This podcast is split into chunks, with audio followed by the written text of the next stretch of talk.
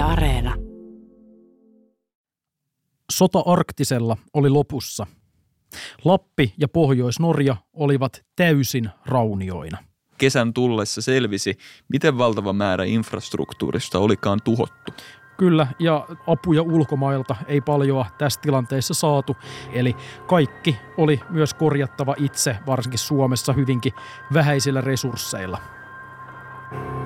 Tuhoa viimeisteli esimerkiksi monin paikoin se, että suomalaisilla sotilailla, jotka oli saksalaisten jälkeen majottunut eri alueille, niin ei ollut vaikka polttopuuta, jolloin sitten käytettiin kirkkojen aitoja ja kaikkea muuta kaminoiden lämmikkeenä. Siinä vaiheessa, kun evako pääsi palaamaan, pahimmillaan yli 90 prosenttia rakennuskannasta oli poltettu ja monet joutuivat aloittamaan elämänsä käytännössä ihan puhtaalta pöydältä.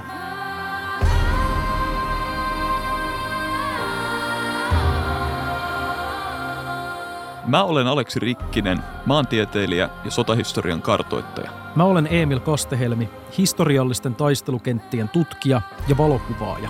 Olemme vuosia kartoittaneet saksalaisten linnoituksia Lapissa, ja nyt on aika syventyä toisen maailmansodan tapahtumiin pohjoisessa. Tämä on arktisten sotien kaiut.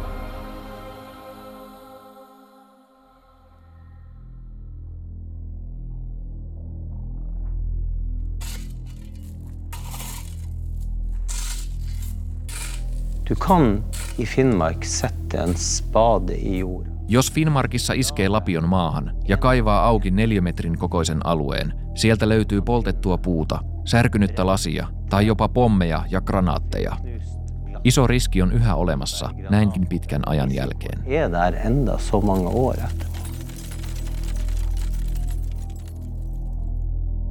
Siinä oli äänessä norjalainen kirjailija Roger Albrigtsen. Mitä kaikkea toinen maailmansota jätti jälkeensä pohjoisille taistelukentille? No, toi on hyvin laaja kysymys oikeastaan. Et, et siis kuten tuossa Albrechtsen sanoi, niin sinnehän on jäänyt kaikkea aina ää, para, poltetuista parakeista pommeihin ja näin.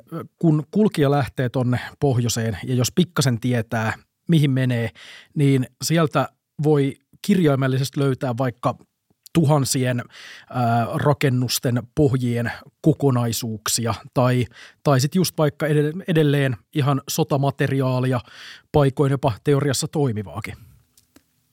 Niin, etenkin saksalaisilta jäi jälkeensä kuitenkin valtavat määrät materiaalia, etenkin siinä perääntymisvaiheessa. Tästä saatiin mukaan vain osa, osa saatiin sitten tuhottua, ettei se jäisi vihollisen haltuun, mutta iso osa jäi vaan ihan levälleen pitkin tie, teiden vierustoja tai, tai varastoalueita ynnä muita. Nehän joutui menemään sen lyhyimmän aikataulun mukaan, joka sitten tietysti näkyy siellä edelleen. Niin, eli 14 päivää oli maksimissaan se aika, mitä, mitä saksalaisilla oli, oli viedä varastonsa pois, niin, niin siinä tilanteessa tietenkin aika iso osa ja vaan jäi, jäi jälkeen ja, ja tota, jouduttiin tuhoamaan. Niin kyllä ja sitten kans kun miettii vaikka sitä infrastruktuurin kuntoa, eli vetäydytään siinä syksyn alussa syyssateiden ja loskan aikana, niin siinä ei myöskään välttämättä se niin kuin hevoskärry tai sen aikainen kuorma-auto liiku, liiku ihan kaikista vikkelimmin. Toki sitten sodan jälkeen niin Suomen Lappi kuin Norjan Finnmark oli aika raunioina, joten, joten paljon tätä materiaalia myös hyödynnettiin se, sen tota jälleenrakennustarpeisiin, eli kaikki semmoinen käyttökelpoinen ja vaikka lähellä tieuria oleva, niin, niin varmaan otettiinkin käyttöön. Niin totta kai, siis Lapin tästä sotahistoriallisesta tavaraperinnöstä keskusteltaessa, niin sehän täytyy ymmärtää just, että ei, kyseessä ei ole mikään tämmöinen koskematon äh, saksatavaran aarreaitta suinkaan, vaan siis siellähän on vuosikymmeniä aikana varsinkin paikalliset nimenomaan käyttänyt sitä tavaraa ja keräilijät sieltä on sitä etsinyt ja, ja tota, sitä on sitten tietysti myös kadonnut metsiin ja kaiken maailman lehtiä ja sammaleen alle. Me ollaan kierretty kuitenkin useampi kesä näitä toisen maailmansodan taistelukenttiä pohjoisessa, niin niitä varastoalueita kuin puolustuslinjojakin, niin nouseeko sinulle mieleen jotain niin kuin yksittäisiä erityisen kiinnostavia esineitä tai, tai tota, jäänteitä, mitä on tullut vastaan? No tietysti siis nämä meidän parit kohtaamiset saksalaisten hyppymiinojen kanssa on jäänyt aika elävästi mieleen. Esimerkiksi se, että löydetään yksi hyppymiina laatikossaan ja sitten sen ympärillä monta tyhjää hyppymiinalaatikkoa, niin siinä hän alkaa välittömästi miettimään, että missähän nämä kaikki kaikki muut miinat on, tai sitten kun nimenomaan löydetään yksi näistä muista miinoista sieltä luonnosta, niin se on kyllä semmoinen kokemus, joka, joka sitten tota, kyllä, kyllä jättää muistijäljen, mutta sitten onhan siellä ollut just todella kiinnostavia rakennuksia, joissa on hienosti seinät ja rakenteet edelleen näkyvissä, tavaroita, joista voi käytännössä lukea jotakin saksalaisten sotilaiden jokapäiväisestä elämästä – Onko sulla jäänyt jotain erityistä mieleen? No toki just noin no, jotain erinäisiin räjähteisiin liittyvät jäänteet. Mullakin on kyllä nostanut aina adrenaliinitasoa, että miinojen lisäksi vaikka kun on jäänteitä lentopommeista tai vaikka näitä tämmöisten nallien, nalleja vielä, vielä tota omissa säilytyslaatikoissaan, niihin ei todellakaan halua, halua tallua päälle. Joo, siinähän oli se varmaan säkin ehkä muistat sen ihan kiinnostavan hetken, jossa tota, mä olin siinä kuvaamassa jotakin ja tota, mä sitten siinä yritän etsiä kuvakulmaa, peräännyn askel askeleelta. Mä muistan sen hetken, kun sä huudahdat siinä, että nyt Emil, niin kuin, nyt seis. Jollain hemmetin haukan katseella sä bongasit sieltä niin kuin suurimmaksi osaksi sammalmättään alla olleita tämmöisiä nalleja, tota noin niin, siis hyppymiinan nalleja, joihin mä olin kävelemässä ihan, ihan päälle. Toki ei ne, siitähän ne hyvin todennäköisesti eivät olisi tietenkään lähteneet, vaan kun niiden päälle astuu, mutta tota, se on ehkä ihan hyvänä tämmöisenä yleisperiaatteena kuitenkin voi pitää, että ei kannata äh, talloa minkään räjähtävän materiaalin päälle sodan jäänteet sitten nykypäivänä Lapin maastoissa, niin, niin niissä on oma, oma dilemmansa, että onko kyse sotaromusta vai kulttuuriperinnöstä. Toisen maailmansodan kulttuuriperintöhän on hieman tämmöisessä haavoittuvassa asemassa muutenkin, koska se on sen verran nuorta, että tota, niin kuin vaikka muinaismuisto laki ei, ei suojele alle sata vuotta vanhoja kohteita, joten nämä on vielä, vielä tota, niin kuin suojelunäkökulmasta vähän harmaalla alueella nämä, nämä toisen maailmansodan jäänteet. Ja sitten on myös äh, semmoinen inhimillinen uhka siinä, että voi olla vaikka, ja onkin ollut myös jotain tiettyjä järjestöjä, jotka on sitten saattanut saada aika niin kuin merkittävääkin kulttuurihistoriallista tuhoa aikaan siinä, että ne on mennyt nimenomaan hyvää tarkoittain, mutta niin sanotusti siivoamaan tämmöisiä sotahistoriallisia kohteita ilman, että on kuitenkaan asianmukaisesti vaikka dokumentoitu, että mihin nämä tavallaan niin sanotusti siivottavat tavarat liittyy ja mistä ne on otettu ja tämän tyyppisiä juttuja. Niin, tätähän tapahtuu niin kuin Suomen Lapissakin joskus reilu 15 vuotta sitten vielä joka kesä, että oli tämmöisiä isoja talkoo, talkooleirejä, missä kerättiin niin sanottua sotaromua pois maastosta ihan kymmeniä, ellei satoja tonneja, tonneja jolloin sitten nämä isot taistelukentät vaikka Tankavaarassa ehittiin tavallaan putsata siitä materiaalista ennen kuin tutkijat, arkeologit tai muut oli sinne ehtinyt tulla esittämään minkäänlaisia tutkimuskysymyksiä. Niin, se olisi kuitenkin tärkeää, että kun puhutaan ihmiskunnan historian suurimmista tapahtumista, niin eh, se, se että, että mietittäisiin myös sitä tämmöiseltä arkeologiselta kannalta. Eli siis, että, että ennen kuin jostain paikasta otetaan kaikki tavallaan näkyvä materiaali pois, niin voiko siitä materiaalista olla jotain informaation kannalta hyötyä vaikka arkeologeille 200 vuoden päästä tai entä 500 vuoden päästä. Että et jos sitä ei dokumentoida sillä hetkellä kunnolla ja mitenkään pysyvästi ja selkeästi asiantuntijoiden toimesta, niin se tietohan on sitten hävinnyt kokonaan tästä iäisyyteen.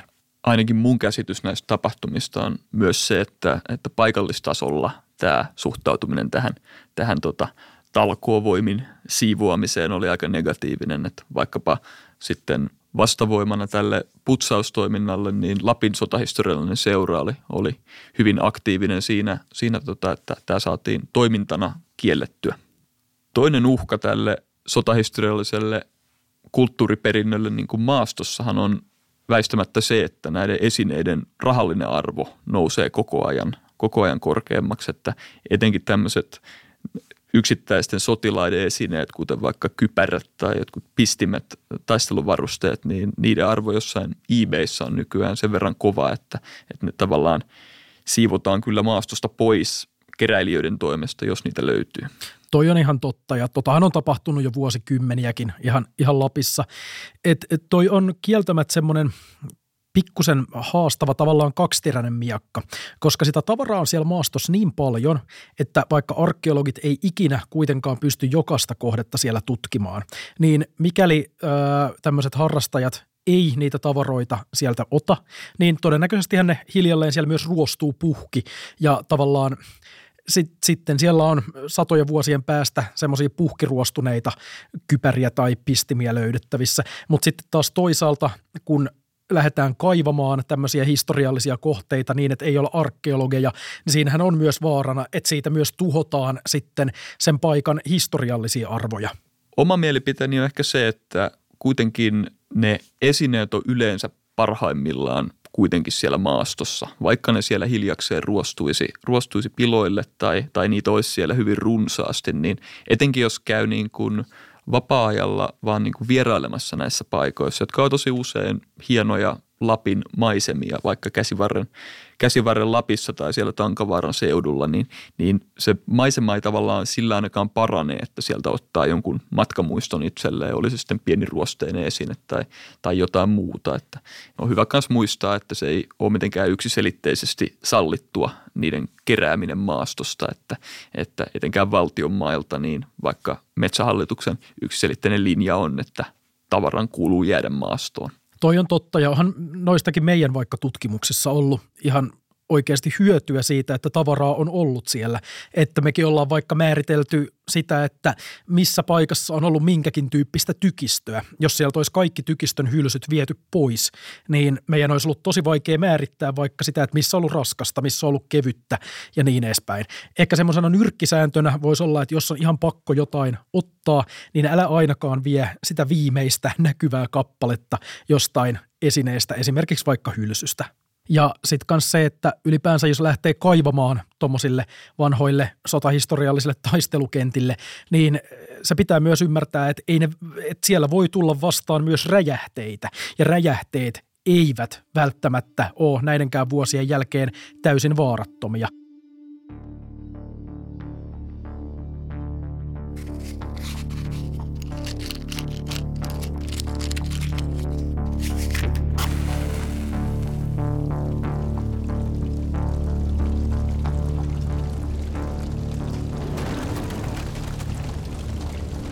Poltetun maan taktiikan nimissä ja myöskin kostomentaliteetin nimissä saksalaiset polttivat huomattavan osan rakennuskannasta.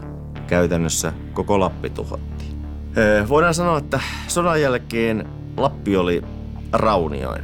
Siinä missä muu osa Suomesta oli päässyt normaaliin arkeen kiinni, alkoi Lapissa erittäin rajuja vaativa jälleenrakentamisen aika. Lapin sota jätti todellakin tuntuvat jälkensä. Siinä kuulimme historioitsija Mika Kuljua. Tutkijatohtori ja arkeologi Oula Seitsonen. Äh, Finnmark ja Lappi kokivat äh, sodan lopuksi käytännössä täyden tuhon. Mitä kaikkea meni? Paikotellen käytännössä tuhottiin kaikki rakennukset. Tilanne vaihteli paljon, mutta pahimmillaan yli 90 prosenttia rakennuskannasta oli poltettu siinä vaiheessa, kun evakot pääsi palaamaan. Ja tuhoa viimeisteli esimerkiksi monin paikoin se, että suomalaisilla sotilailla, jotka oli saksalaisten jälkeen majottunut eri alueille, niin ei ollut vaikka polttopuuta, jolloin sitten – käytettiin kirkkojen aitoja ja kaikkea muuta tämmöistä, mitä saksalaisilta oli jäänyt jäljelle, niin kamiinoiden lämmikkeenä. Ja talojen lisäksi meni myöskin kaikki muu irtaimisto, mitä oli sattunut jäämään kalaverkoista lähtien, veneet, kaikki tavarat, kalusteet. Ja monet joutuivat aloittamaan elämänsä käytännössä ihan puhtaalta pöydältä. No tietysti tällaisesta materiaalisesta tuhosta on helppo puhua ihmisten omaisuus, ihmisten talot on, on konkreettisia semmoisia yksiköitä, jotka on helppo laittaa luetteloon ja niille on mahdollista määrittää jonkinnäköinen hinta. Mutta miten tämä Lapin kulttuurihistoria tai kulttuuriperintö, niin sehän vahingoittu myös melko merkittävästi tämän tuhotöiden seurauksena. Joo, varsinkin saamelaiskulttuuri osalta niin sekä saksalaisten infrastruktuurihankkeet mahdollisti suomalaisen kulttuurin leviämisen pohjoisemmaksi, että sitten evakkoaika aiheutti sen, että alkoi entistä vauhikkaampi sekoittuminen, varsinkin vaatetuksessa näkyy selvästi tämä, että jouttiin turvautumaan suomalaisiin vaatteisiin evakossa ollessa. Ja myös vaikutti rakennuskulttuuriin ja moneen muuhun asiaan sitten jälleen rakennusvaiheessa. Ja vaikutukset oli hyvinkin mittavia. Niin, kyllä. Siellähän tuhottiin muun muassa vanhoja kirkkoja tai muita taloja, jotka on siellä ollut. Kirkkojahan varsin vähän poltettiin, vaikka saksalaisille on tämä kirkon polttajan jälkimaine jäänyt, koska heillä oli erikseen käskyt, että kirkot ja tämmöiset uh, julkiset rakennukset pitää jättää tuhoamatta, mutta paikotellen niitä sitten meni joko vahingossa tai sitten mahdollisesti tarkoituksellakin. Ja onhan siinä varmaan ollut tämmöistä kosto- ja kiusantekomentaliteettia myöskin näillä saksalaissotilailla, jotka on Euroopan perukoilla jumissa siinä vaiheessa, kun heidän kotinsa on liittoutuneiden pommitusten venäläisten hyökkäyksen kohteena etelämpänä, niin onhan se varmasti ollut aika synkiä tilanne. Mainitsit saamelaisten tota, tästä kulttuuri historiallisessa mielessä kärsimästä niin kuin mittavista vaurioista, niin oliko tämä sota tietynlainen semmoinen perikato sitten siinä mielessä, että kun jälleenrakennus alkoi, niin, niin tätä ei tavallaan palautettu tai saatu restauroitua sitä kaikkea, mitä tuhottiin? Joo, Veli-Pekka Lehtola on esimerkiksi kuvannut tätä tämmöisenä käännekohtana saamelaiskulttuurille Suomessa. Sodan myötä tämä assimiloituminen suomalaiseen kulttuuriin nopeutui huomattavasti ja vaikutukset oli hyvinkin laajoja vuosikymmeniä myöhemmin vielä. Tämä jälleenrakennuksen hitaus myöskin vaikutti sitten oloon ja eloon pohjoisessa. Eli vielä 50-luvulle pitkälti monet asu väliaikaisissa paikoissa ja erityisesti esimerkiksi kolttasaamelaisten osalta, jotka oli joutunut jättämään omat kotiseutunsa rajan taakke, niin korostui tämä, että siinä meni vielä pitkään ennen kuin pääsivät sitten asettumaan uusille aloille.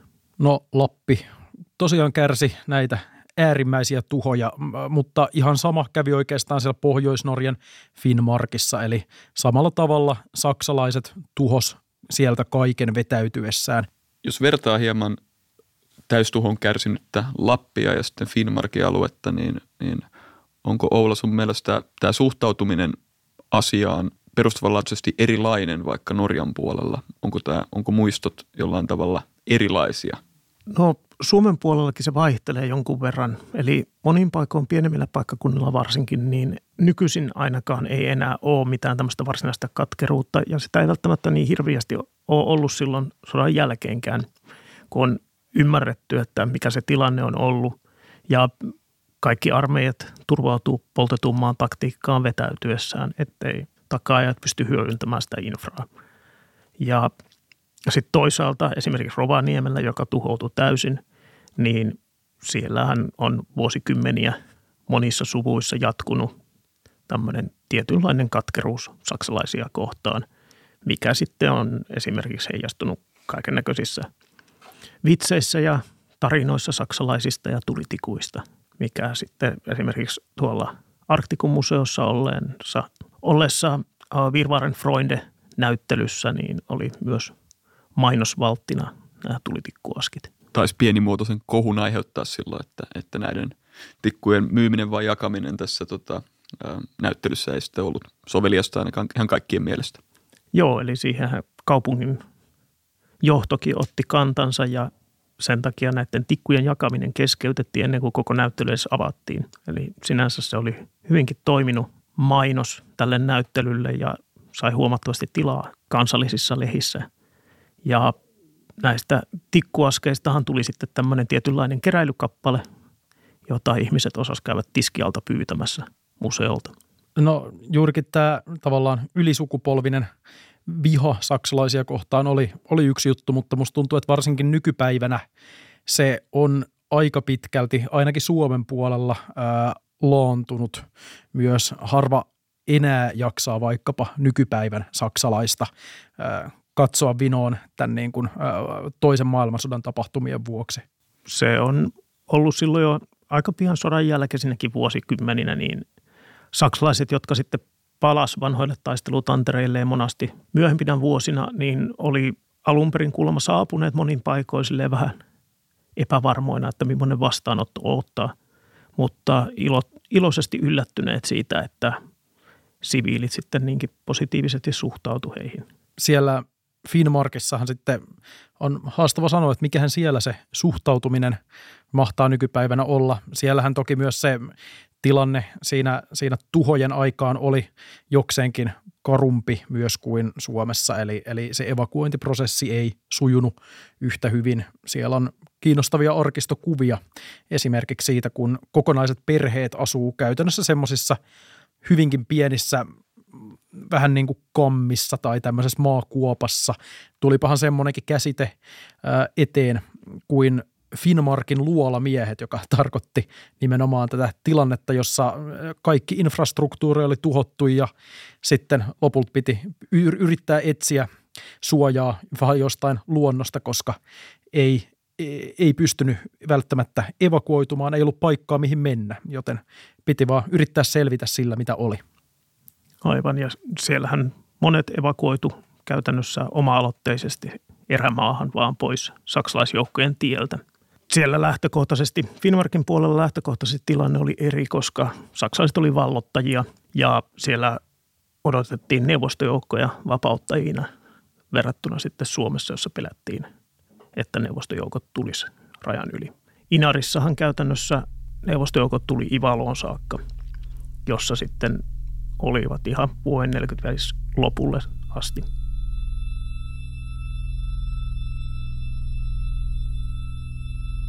War is an extension of politics. And the Nordic... Sota on politiikan jatke. Suurvallat käyttivät Pohjoismaita häikäilemättä hyväkseen, edistääkseen omaa etuaan sotilaallisesti ja taloudellisesti. Militarily and economically. Toisen maailmansodan historia on päättymätön aihepiiri.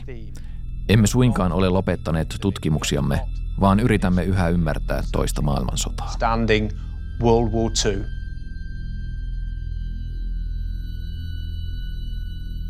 Siinä kuulimme brittihistorioitsija John Gilmorea sekä sotilasasiantuntija Simon Orchardia. Tartutaan saman tien tuohon Simonin heittämään viimeiseen pointtiin, että mitä tutkittavaa toisessa maailmansodassa vielä on, etenkin täällä pohjoisella alueella? Sellainen perinteinen sotahistoriahan on kirjoitettu jo hyvin pitkälle niin kuin arkistolähteisiin perustuva, että missä divisioonat liikkuivat ja mitä niin kuin – suuria sotatapahtumia vaikka taistelukentillä oli, mutta vaikka niin kuin arkeologisessa mielessä, että mitä mitkäkin sodan jäänteet pohjoisessa on ja mitkä on ollut niiden käyttötarkoituksia ja mitä siellä on tapahtunut niin kuin paikan päällä, niin se on, se on aika lailla alussa mun mielestä vielä pohjoisilla alueilla. Toi, toi on totta ja sitten ehkä toinen semmoinen, josta on kyllä tietysti jonkun verran tutkimusta, mutta josta varmasti voisi vielä tehdä lisääkin, niin on esimerkiksi tämmöiset siviilien kokemukset, se, että mitä tapahtui siellä rintaman takana. Eli kuten nimenomaan sanoit, niin on, on aika selvää, että missä mikäkin divisioona taisteli, mutta sitten se, että mitä kaikkea siellä taustalla tapahtui, niin se on mun mielestä myös aika keskeistä sen koko sodan ymmärtämisen kannalta, mutta sitten toisaalta myös nykypäivän ymmärtämisen kannalta. Eli, eli myös se, että miten vaikka tietyt asiat on aikoinaan vaikuttanut ja miten ne näkyy nykypäivän kulttuurissa sillä alueella. Etenkin tämä koskee ehkä sellaisia tota, sotilaiden ja siviilien välisiä toimintoja, mistä ei sitten jää asiakirjoja niin kuin samalla tavalla kuin jostain, jostain divisiona esikunnan suunnitelmista, että vaikka siinä kun, kun saksalaiset paljon palkkas siviilityövoimaa vaikkapa vaikkapa hakkuutyömailla tai, tai erinäisissä rakennusprojekteissa työskentelemään, niin eipä näistä, näistä jäänyt sitä yleistä historioitsijoiden niin kuin, käyttämään lähdemateriaalia. Mutta sitten toisaalta äh, sekin on ihan faktahomma, että myös vaikka tämä kartotustyö, tämmöinen asemien kartotus, mitä mekin ollaan tehty, niin sitäkin on edelleen hyvin paljon tekemättä tuolla pohjoisessa. Toinen aika perustavanlaatuinen kysymys on ehkä kuitenkin se, että miksi toista maailmansotaa on vielä tarpeen tutkia. Se on kuitenkin varmaan tutkituin konflikti ihmiskunnan historiassa, niin, niin minkä takia sitä vielä tehdään? Toisen maailmansodan tutkiminen on tärkeää siksi, että me voidaan ymmärtää myös nykypäivää ja ylipäänsä konflikteja nykypäivänä. Eli siis esimerkiksi kuten on tässä nähty, niin perinteinenkään sodankäynti ei ole Euroopassakaan hävinnyt minnekään, vaan siis ne, ne syyt esimerkiksi kansainväliset ja suuremmat poliittiset syyt on, on tosi tärkeitä ymmärtää, mutta sitten taas toisaalta se on myös kulttuurihistorialliselta kannalta ää, myös keskeistä tietää ihan semmoisia pieniäkin asioita, kuten vaikka, että minkä tyyppisiä linnotteita missäkin päin Lappia sijaitsee. Eli, eli ei se, se ei ole tavallaan yhdentekevää, että tämmöisiä suuria historiallisia tapahtumia tapahtuu ja niistä jää jäänteitä, vaan se on keskeistä tietää niiden asioiden isoja kokonaisuuksia, mutta sitten myös mennä sille pienelle tasolle.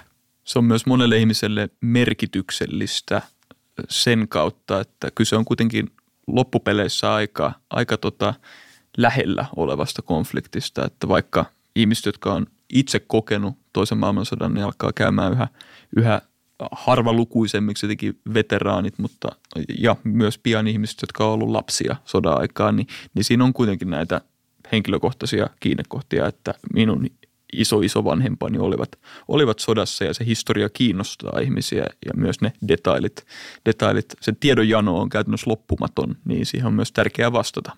Kyllä, ja ihan myös maastotutkimukset on keskeisiä sen vuoksi, että sieltä vielä pystytään löytämään ja esimerkiksi vaikka valokuvaamaan näitä jäänteitä tuleville sukupolville. Eli kyllä nyt alkaa olla ne viimeiset hetket, kun siellä on vielä rakennuksia jotenkin hyvässä ja tunnistettavassa kunnossa. Ne rakennukset lahoaa ja hiljalleen kohteet maatuu. Eli se tutkimus, jota esimerkiksi me ollaan tehty tässä nyt Sturmbok-linjalla – tässä viime vuosien aikana, niin se ei samalla tavalla olisi välttämättä mahdollista enää 10 tai 20 vuoden päästä. Lappi ja pohjoiset alueethan on tavallaan tämmöisenä tutkittavana sotahistoriallisena alueena aika, aika poikkeuksellinen, että sekä se arktinen tai hyvin kylmä ilmasto niin on suojellut näitä kohteita, että ne ei ole lahonnut tai juoksuhaudat eivät ole täyttyneet maalla samoin kuin eteläisemmillä taistelukentillä. Mutta samalla myös se, että ihmistoiminta pohjoisessa on, on vieläkin hyvin vähäistä, joten sinne ei ole tullut vaikka asuinalueita tai, tai tota muuta toimintaa niiden, niiden tota sotahistoriallisten kohteiden päälle samalla tavalla. Eli ne on poikkeuksellisen niin kuin, kokonaisvaltaisessa ja koskemattomassa muodossa. No sen lisäksi, että tuolla on saksalaista tavaraa metsissä ja tuntureilla, niin on myös ehkä tämmöisiä vielä isompia konkreettisempia esimerkkejä siitä, että miten toinen maailmansota vaikuttaa nykypäivänäkin niin Suomessa kuin Norjankin puolella. Ää, tielinjaukset, monet tielinjaukset on tästä aivan erinomainen esimerkki. Eli se, että mihin saksalaiset aikoinaan rakensi tien, niin monissa paikoissa Lapissa se tie kulkee siinä edelleen yhä tänäkin päivänä. Toinen esimerkki sellaisesta vähän rajatummasta alueesta, missä saksalaisilla oli runsaasti toimintaa, niin on Rovaniemen kaupunki, jonne ne rakens no, sadoittain ihan rakennuksia omiin käyttötarkoituksiinsa, josta kuitenkin suuri osa sitten tuhoutui, tuhoutui poltetun maan taktiikan johdosta, kun saksalaiset perääntyi sieltä pois.